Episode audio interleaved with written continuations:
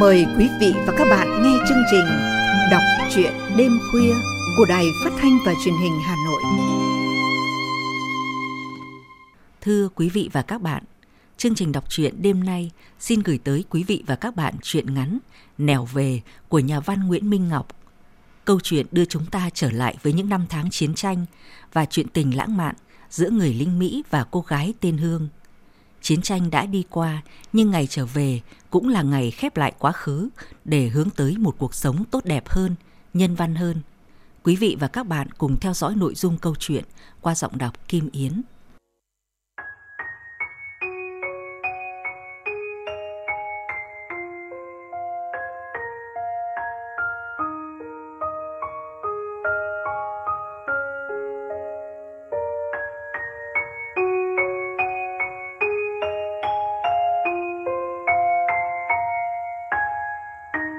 Vừa ra tới con đường trải thảm nhựa phẳng lì, gã tài xế taxi phờn trí nhấn ga tăng tốc.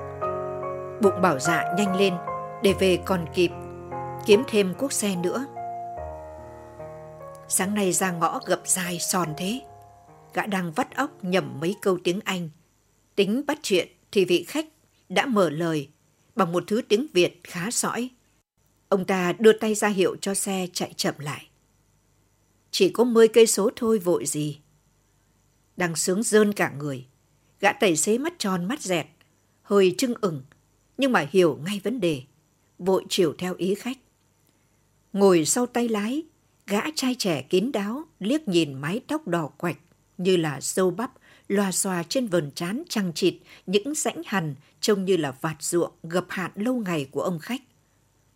Nòm cha này có vẻ ngoài không mấy giống với đám Tây Ba Lô vẫn đi du lịch bụi mà gã thường gặp.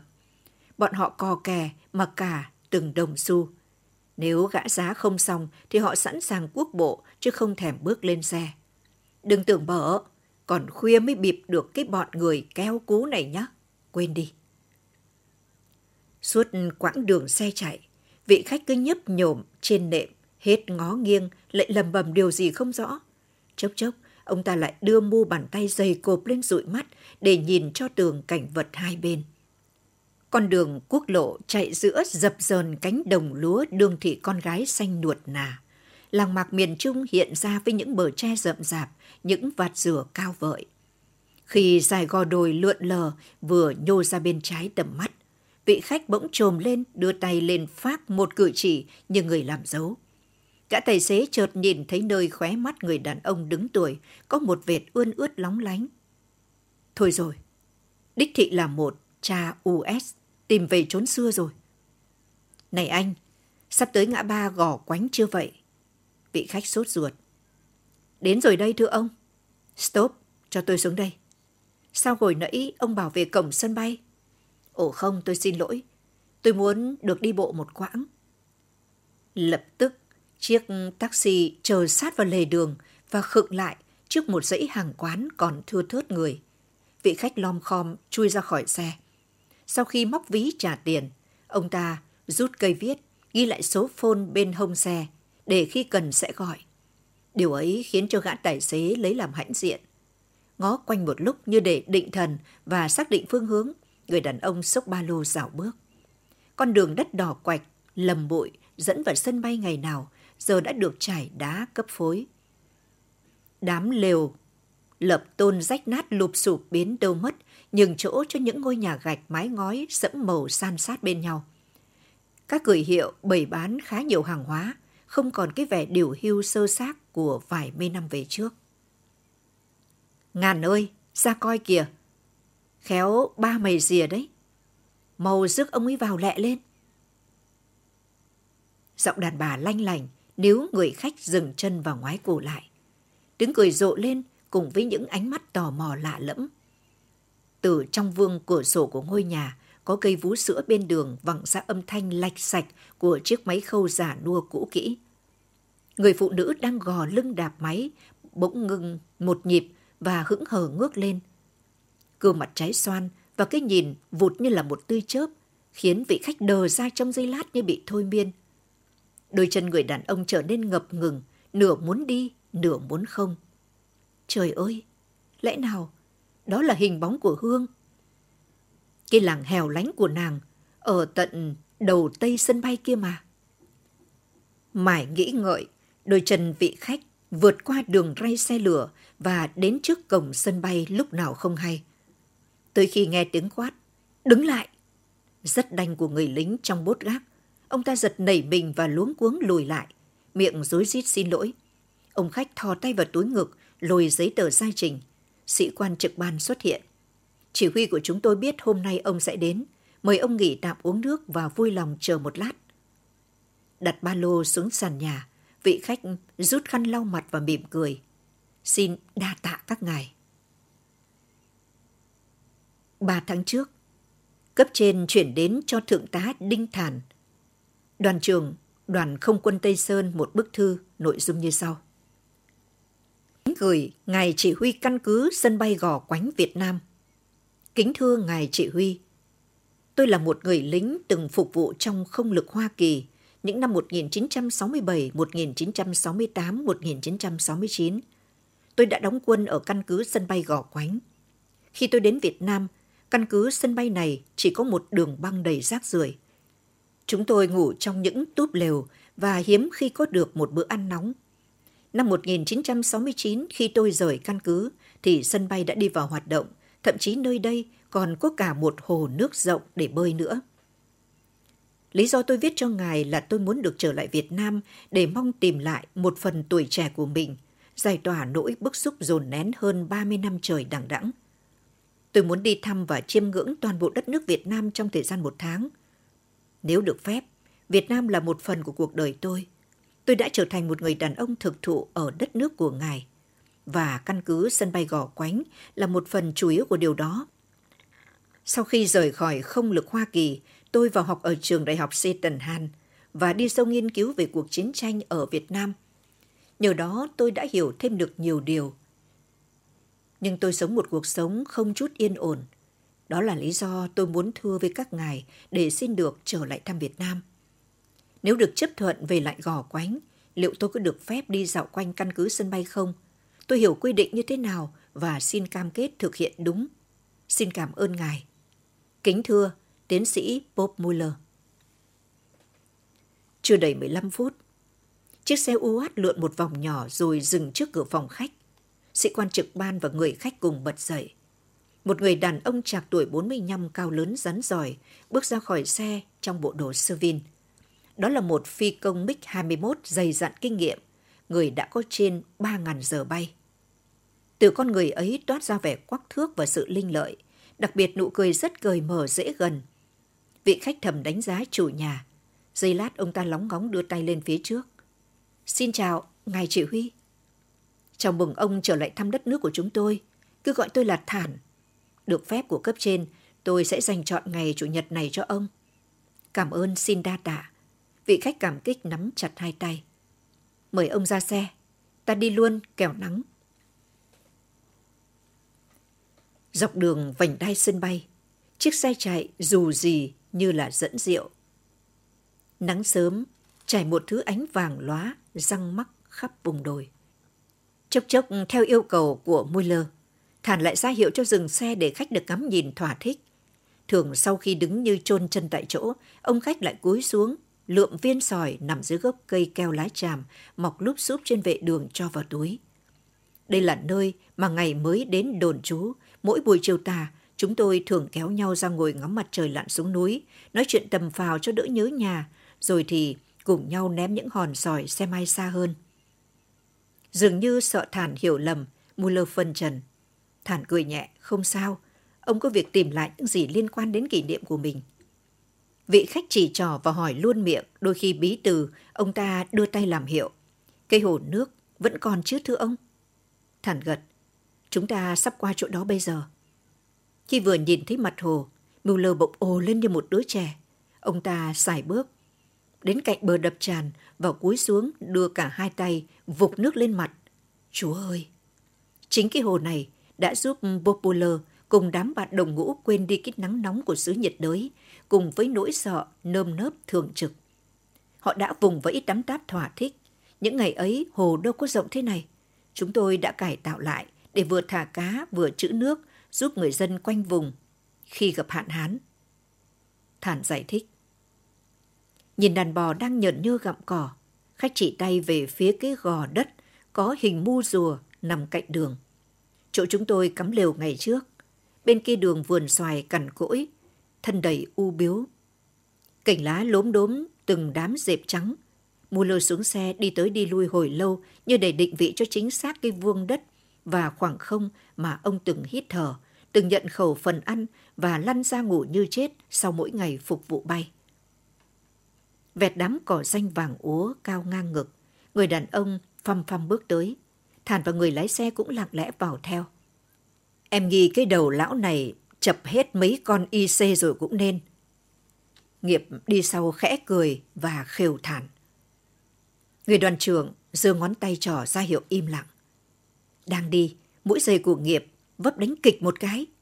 Anh nhặt lên một vật nhỏ nặng nặng lẫn với màu đất. Đem cọ sạch thì hóa ra là một chiếc hộp quẹt Zippo hãy còn sáng loáng. Vị khách vừa bốc một nắm đất cho vào bịch ni lông, đã vội nhảy bổ đến bên thản. Người chỉ huy đoàn bay đưa cho vị khách chiếc hộp quẹt. Ông ta vồ lấy và ngắm nghía.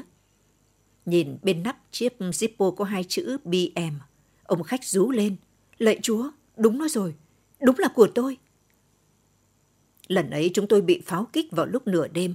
Tất cả đều hoảng loạn. Mạnh ai nấy chạy. Cái hộp quẹt trong túi tôi văng đâu mất. Lúc quay về tìm mãi mà chẳng thấy. Nó là vật kỷ niệm của cha tôi tặng tôi ngày lên đường sang Việt Nam. Bây giờ thì Châu về hợp phố rồi nhá. Thản nói vui. Muller đưa chiếc Zippo lên hôn. Cảm ơn các ngài. Chiếc xe tiếp tục lăn bánh về phía tây sân bay. Từng màng đồi chọc hiện ra nham nhở, giống như những vết thương lở loét lâu ngày chưa liền ra non. Đây là chỗ đặt kho bom ngày trước, các hóa chất ngấm ra đất khiến cho không một thứ cỏ cây gì sống nổi. Vượt qua khỏi vùng đất chết ấy, đã nhìn thấy cái làng bé tẹo giống như là miếng keo salon pad dán nghiêng vào chân núi. Vị khách ra hiệu xin dừng xe và bước xuống vỗ chán. Chỗ này, nếu tôi không lầm thì ngày trước có một cây me quả rất nhiều. Thản ngỡ ngàng lắc đầu, nghiệp nhíu mày. Đúng đấy anh Thản à, em nhớ rồi. Đúng là có cây me cổ thụ ở giáp hàng rào kia kìa. Cách đây ba năm, cái hồi anh còn học ở Hà Nội, trong một lần rông bão, cây me bị xét đánh trụi và chết đứng. Bên hậu cần cho lính đốn về làm củi, tụi em mỗi đứa kiếm được một cái thớt hết ý. Cả ba người cùng bước theo hướng tay chỉ của nghiệp. Trước gốc me bị mối đùn lên lù lù như một nấm mồ chưa kịp mọc cỏ. Mô lô đứng sững hai vai rung rung, nhìn những giọt nước mắt trên gương mặt người đàn ông đứng tuổi, thản và nghiệp, vội lùi lại để vị khách được yên tĩnh một mình. Một lần, lính Mỹ bắt được một cô gái chừng 17 tuổi khá xinh xắn với một chiếc bị cói rách khoác trên vai. Cô bị nghi là du kích, tìm cách lọt vào sân bay để phá hoại. Nhưng khi khám xét, thì cô ấy lại chẳng có một thứ vũ khí hay là chất nổ gì. Trong bị cói, chỉ có những chùm quả me như là ngón tay nần nẫn. Qua viên thông dịch, cô gái tên Hương cho biết mẹ cô đang bị bệnh ở nhà, bà thèm một tô canh cá biển nấu chua. Ngặt nỗi, Cả vùng không bói đâu ra lấy một quả me. Có cá, có thơm, cà chua, rồi hành ngò. Nhưng nếu thiếu me thì vẫn không ra nổi nổi canh chua. Cô ấy bảo vậy. Cây me, chỗ giáp danh vốn nằm trong đất vườn nhà cô gái. Khi người ta làm sân bay thì hàng trăm hộ dân trong đó có nhà cô bị xúc dồn vào các chân núi.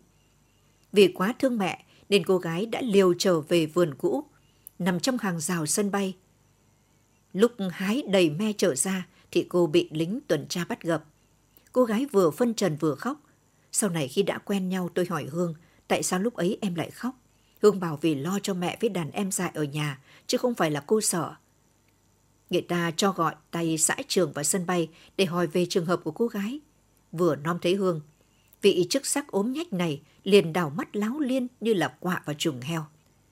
Gã cười hình hệch mà rằng Dân vùng này thì ai mà chẳng là vi si, dầu gì là con nhỏ cũng có lỗi cho nên gã xin được bảo lãnh.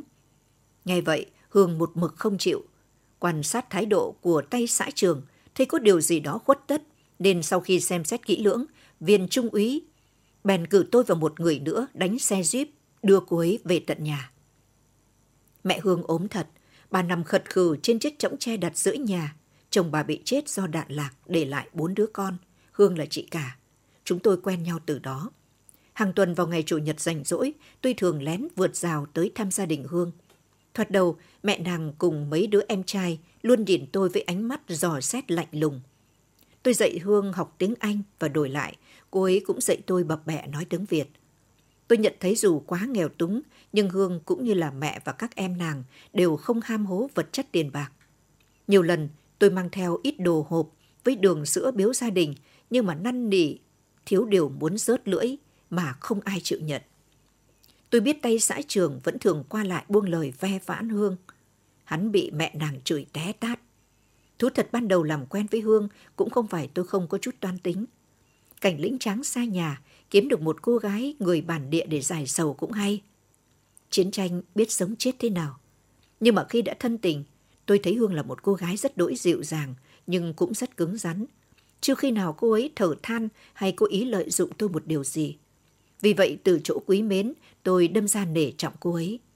Tục ngữ Việt Nam có câu gì nói đến mưa và giếng ấy nhỉ? Nàng chỉ huy còn nhớ không? À, câu đó là nắng mưa thì giếng năng đầy. Anh năng đi lại, mẹ thầy năng thương. Thản tiếp lời, phải đúng rồi thương, xin cảm ơn. Chừng như thấy tôi không có tà ý gì, nên dần già mỗi lần tôi đến nhà, mẹ Hương cũng bớt lạnh nhạt. Mấy đứa em trai bắt đầu chơi đùa với tôi. Điều ấy khiến tôi cảm thấy vô cùng hạnh phúc. Vào dịp lễ Tết hay ngày rỗ chạp, tôi có được mẹ nàng món đại bánh cuốn, bánh hỏi ăn với thịt heo quay rồi bánh xèo. Từ sau dịp Tết Mậu Thân, chúng tôi bị các cấp chỉ huy hạn chế không cho tiếp xúc với dân chúng địa phương. Có khi hàng tháng trời tôi mới được gặp Hương một lần. Chúng tôi thường lấy cây me làm điểm hẹn. Tôi bày cách cho nàng phát hiện những chỗ có gài mìn để tránh những điều đáng tiếc có thể xảy ra. Dưới gốc me này, một buổi tối mùa xuân rời rợi, tôi đã hôn nàng. Thoạt đầu thì Hương cưỡng lại, cô ấy nhất quyết không cho tôi chạm vào người. Gã con trai 20 tuổi của thành phố Eastwater thuộc bang New Jersey là tôi đã lập tức quỳ xuống cầu xin tình yêu của người con gái Việt Nam. Lúc bấy giờ trông nàng kiêu hãnh và nhân từ như đức mẹ đồng trinh. Nàng khẽ nâng đầu tôi áp vào bộ ngực thanh tân của mình và tôi trao cho nàng nụ hôn say đắm của tình yêu. Sau đó ít lâu, Hương lên thị trấn học nghề thợ may. Chúng tôi có điều kiện gặp nhau nhiều hơn. Vài lần tôi bị phạt giam vì tôi sao nhãng công việc và có dấu hiệu vi phạm những điều cấm. Khi Hương ra nghề, tôi đã góp nhặt được ít tiền mua tặng cô ấy một chiếc máy khâu hiệu Sinco mới cứng của Nhật. Món quà nhỏ ấy không chỉ bất ngờ với nàng mà còn khiến mẹ và các em nàng vui sướng. Hương cảm ơn tôi và bảo coi như nàng vay vốn làm ăn, chừng nào kiếm được tiền, nàng sẽ xin hoàn trả lại đầy đủ. Tôi gật và cảm thấy hãnh diện vì đã làm được một việc có ý nghĩa đối với gia đình cô ấy. Nhưng mà tôi không biết rằng, cũng từ dạo ấy, nàng và mẹ nàng đã phải hứng chịu nhiều điều ong tiếng ve của bà con lối xóm. Có kẻ ác khẩu còn chửi nàng là đổ me Mỹ, rằng nàng đã trai được cả một thằng mẽo trong phi trường để kiếm ăn. Những lời thị phi ấy giống như là mũi dao nhọn chọc thẳng vào trái tim của Hương, khiến cô ấy đau khổ và tìm cách xa lánh tôi. Nhiều khi thoáng thấy bóng tôi là nàng trốn biệt hoặc cho mấy đứa em ra bảo chị hai không có nhà. Thái độ ấy khiến tôi khó hiểu. Tôi đem chuyện này ra kể với đám bạn đồng ngũ thì bị chúng cười vào mũi là đồ dại gái. Thế mới hận chứ. Tôi bực lắm, thậm chí có lúc tôi đã căm ghét cô ấy vì tội qua cầu rút ván. Mãi sau này, khi nghiên cứu về văn hóa Việt Nam, tôi mới hiểu dư luận xã hội có một sức mạnh khủng khiếp như thế nào, nhất là ở các vùng thôn quê. Mỗi lần giận Hương, tôi lại nhớ đến đôi mắt đen lay láy với cái nhìn thăm thẳm và trong veo như hồ nước của nàng. Không, ngàn lần không, nàng không thể là con người bội bạc. Chắc hẳn phải có chuyện gì đây. Nghĩ vậy, tôi quyết tìm gặp Hương để có câu trả lời. Nàng là người thế nào? Và rốt cuộc thì chúng tôi cũng gặp lại nhau. Đúng hơn là nàng đã chủ động hẹn tôi. Một chiều thứ bảy, Hương xin phép mẹ lên thị trấn mua vải về cắt đồ như mọi bận và ở lại nhà một người bạn hôm sau mới về. Lý do xác đáng ấy đã được mẹ nàng chấp thuận. Đêm ấy, một đêm hè đầy sao, trời trong ngần. Khi mảnh trăng lưỡi liềm đầu tháng tranh trách gác ngang đọt cây me, thì chúng tôi đã tay trong tay. Hương kể lại nguồn cơn trong tiếng nức nghẹn ngào. Nàng bảo nếu không có người mẹ và mấy đứa em thì nàng đã bỏ làng đi xứ khác kiếm ăn từ lâu rồi. Giờ đây nàng là chỗ dựa của cả nhà nên càng phải nhẫn nhịn. Nàng không được phép làm điều gì khiến người mẹ vốn đã ốm yếu phải đau khổ thêm. Tôi ngước lên bầu trời, nhìn những vì sao chi chít đang nhấp nháy trong đêm và tự hỏi, ngôi sao chiếu mệnh của tôi và Hương ở đâu? Gió mát dịu mà lòng tôi bức bối không sao chịu nổi. Tôi mở cái hộp nữ trang nhỏ, lấy ra một chiếc dây chuyền bằng vàng. Chiếc mặt nạ, hình trái tim có khắc nổi hai chữ MH lồng vào nhau, đặt vào lòng bàn tay cô ấy. Hương suýt xoa khen đẹp và để yên cho tôi khoác nó lên ngực. Ngắm nghĩa một hồi lâu, không kìm nổi xúc động. Tôi đã hôn lên chiếc mặt nạ và ôm choàng lấy cô ấy. Chúng tôi hôn nhau và không còn biết gì trời đất xung quanh nữa. Dường như tất cả thế gian lúc ấy chỉ có hai người yêu nhau đang tồn tại. Dưới gốc me này, trong bản nhạc gian gian của run dế tấu khắp sườn đồi, nàng đã bật khóc và tôi đã trở thành một người đàn ông như thế. Hai tháng sau, đơn vị tôi được lệnh chuyển ra Đà Nẵng. Chúng tôi chỉ có vẻn vẹn nửa ngày để chuẩn bị. Tin báo đột ngột khiến tôi như người phát cuồng. Tôi cua mấy túi đồ tư trang nhét vội vào cái túi mìn Claymore. Chạy ào đến nhà Hương ngay trong buổi sáng. Căn nhà vắng hoe, mỗi mình nàng đang cặm cụi ngồi đạp máy khâu. Tôi thắt lòng khi nhìn thấy Hương gầy, dáng điệu mệt mỏi và gương mặt tái xanh. Vừa thoáng bộ dạng hớt hải của tôi, nàng thất thần gục ngay xuống bàn máy. Tôi đỡ Hương xuống chiếc giường sắt. Lát sau nàng hồi tỉnh lại. Phải khó khăn lắm, tôi mới dám thông báo cho nàng cái tin động trời kia. Hương thẳng thốt. Nàng áp tay tôi lên bụng và cho biết tôi sắp được làm cha. Tôi rú lên như một con sói, còn nàng thì lặng lẽ khóc mùi. Hương bảo nếu mẹ nàng biết thì chắc bà không chịu nổi. Nhưng thôi số trời đã định vậy, chúng mình hẹn kiếp sau. Tôi ghi chặt nàng vào lòng và hôn nàng trong nước mắt. Lúc bấy giờ, tôi chẳng nhớ mình đã nói những gì nữa. À, tôi hứa với Hương là nếu còn sống thì thế nào tôi cũng sẽ trở lại đây tìm mẹ con nàng. Cô ấy bịt miệng không cho tôi nói. Nhìn đồng hồ đã chỉ sang 10 giờ, tôi vội vàng, lục bóp, lấy ra một tấm ảnh chụp thẻ quân dịch với tất cả số tiền còn lại đặt vào tay Hương. Cô ấy cầm lên như một cái máy, rồi bỏ ngay xuống bàn. Chúng tôi ôm lấy nhau lần cuối, nụ hôn mặn chát vì nước mắt. Khi tôi chạy ra đến đầu ngõ, thì nàng bỗng quỵ xuống trước sân. Hình ảnh ấy luôn ám ảnh tôi suốt mấy chục năm qua. Tôi đã gửi cho Hương không biết bao nhiêu lá thư nhưng không có hồi âm. Vì thế tôi cũng chẳng biết là mình đã có một đứa con trai hay là con gái, nó còn sống hay đã chết. Về Mỹ hết chiến tranh, tôi cũng đã lấy vợ nhưng mà không có hạnh phúc. Chúng tôi đã chia tay. Tôi là kẻ có tội với mẹ con cô ấy. Bằng ấy thời gian ông ở đâu, làm gì mà tới giờ mới quay lại tìm người ta? Vậy chẳng hóa ra ông là kẻ vô tình vô nghĩa hay sao? Suốt buổi im lặng, nghe vị khách tâm sự, thản chợt lên tiếng.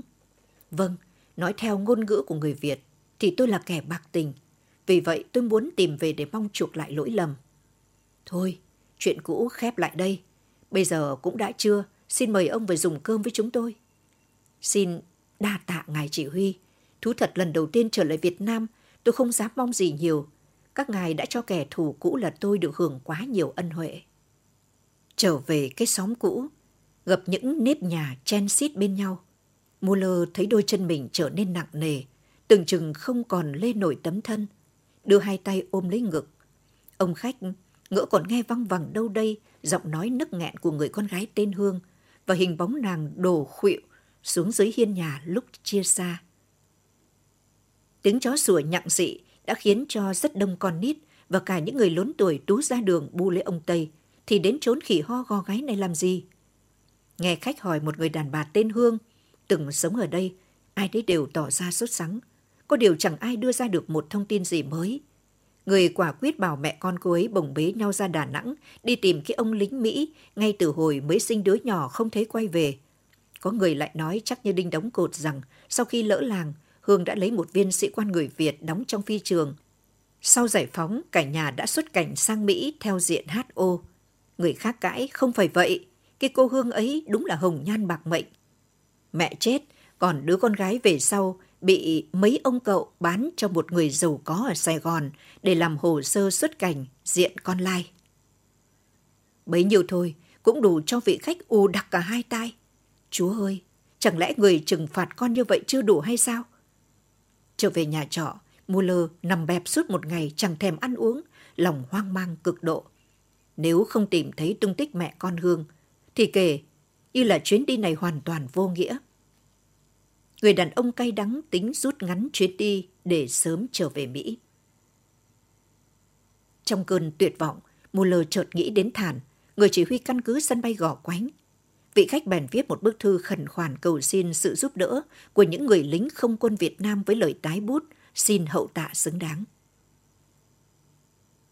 Tưởng ai, hóa ra chính là người trợ lý mà Thản đã phái đi từ hôm đầu tuần. Anh ta còn trẻ, nhưng mà nước da ngăm ngăm nên thoạt trông có vẻ hơi nghiêm nghị kiệm lời, nhưng mà đôi mắt lại ánh lên những tin vui. Có tin cho ông rồi, mời ông đi theo tôi. Họ dừng lại trước ngã ba gò quánh, Muller chợt dùng mình. Quả là trực giác không mấy khi đánh lừa con người. Đúng là gần nhà xa ngõ. Đi loanh quanh một hồi, rồi trở về vạch xuất phát. Ngôi nhà nhỏ có cây vú sữa trái căng mọc đung đưa trước mảnh sân. Vuông cửa sổ vẫn để ngỏ, nhưng chiếc bàn máy khâu phủ một tấm vải điều. Người đàn ông chủ nhà trạc tuổi 40 bước ra mời khách vào nhà. Muller quan sát khắp căn nhà, mắt nhìn xoáy vào bức hình bán thân của một người đàn bà trẻ nằm ở góc trái bàn thờ. Một luồng điện chạy dọc sống lưng khiến vị khách ớn lạnh. Hương, đúng là cô ấy rồi. Muller kêu lên tắc nghẹn rồi đứng nhìn chân chối. Thắp ba cây nhang để bái biết là ông đã về. Đặng khẽ nhắc, vị khách lập cập làm theo như một cái máy. Khói nhang lòa nhòa khiến cho gương mặt của người trong khung ảnh lúc mờ lúc tỏ. Bà xã tôi không có nhà. Bái dặn mấy ông có tới thì đưa cái này. Chủ nhà vừa rót nước, vừa đưa ra một chiếc hộp nữ trang đã bợt bạt, kèm theo một tờ giấy gấp tư. Muller đưa hai tay đỡ lấy chiếc hộp nhỏ và run run bật nắp. Từ bên trong, rơi ra một chiếc dây chuyền vàng còn sáng nước.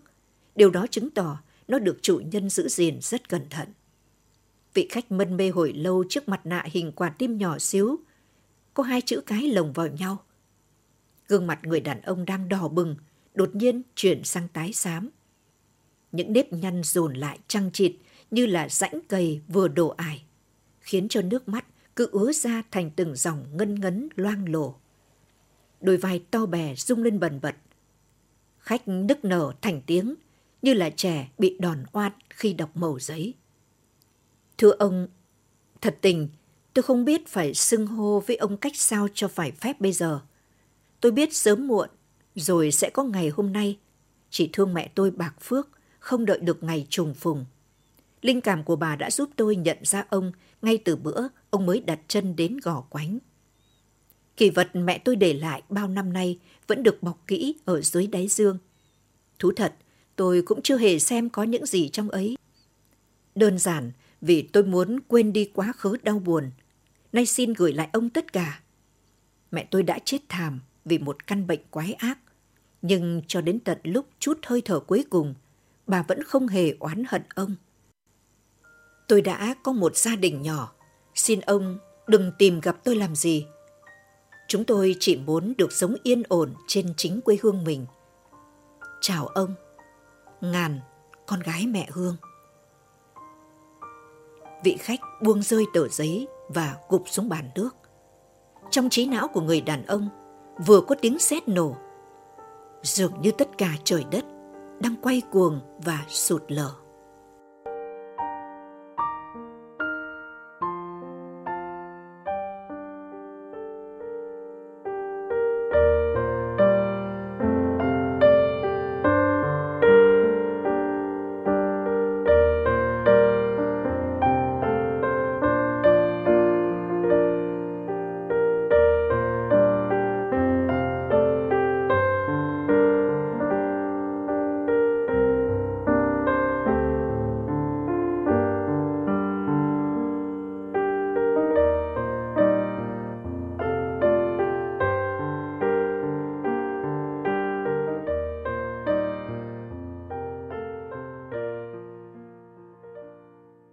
Quý vị và các bạn vừa theo dõi truyện ngắn Nèo về của nhà văn Nguyễn Minh Ngọc qua giọng đọc Kim Yến.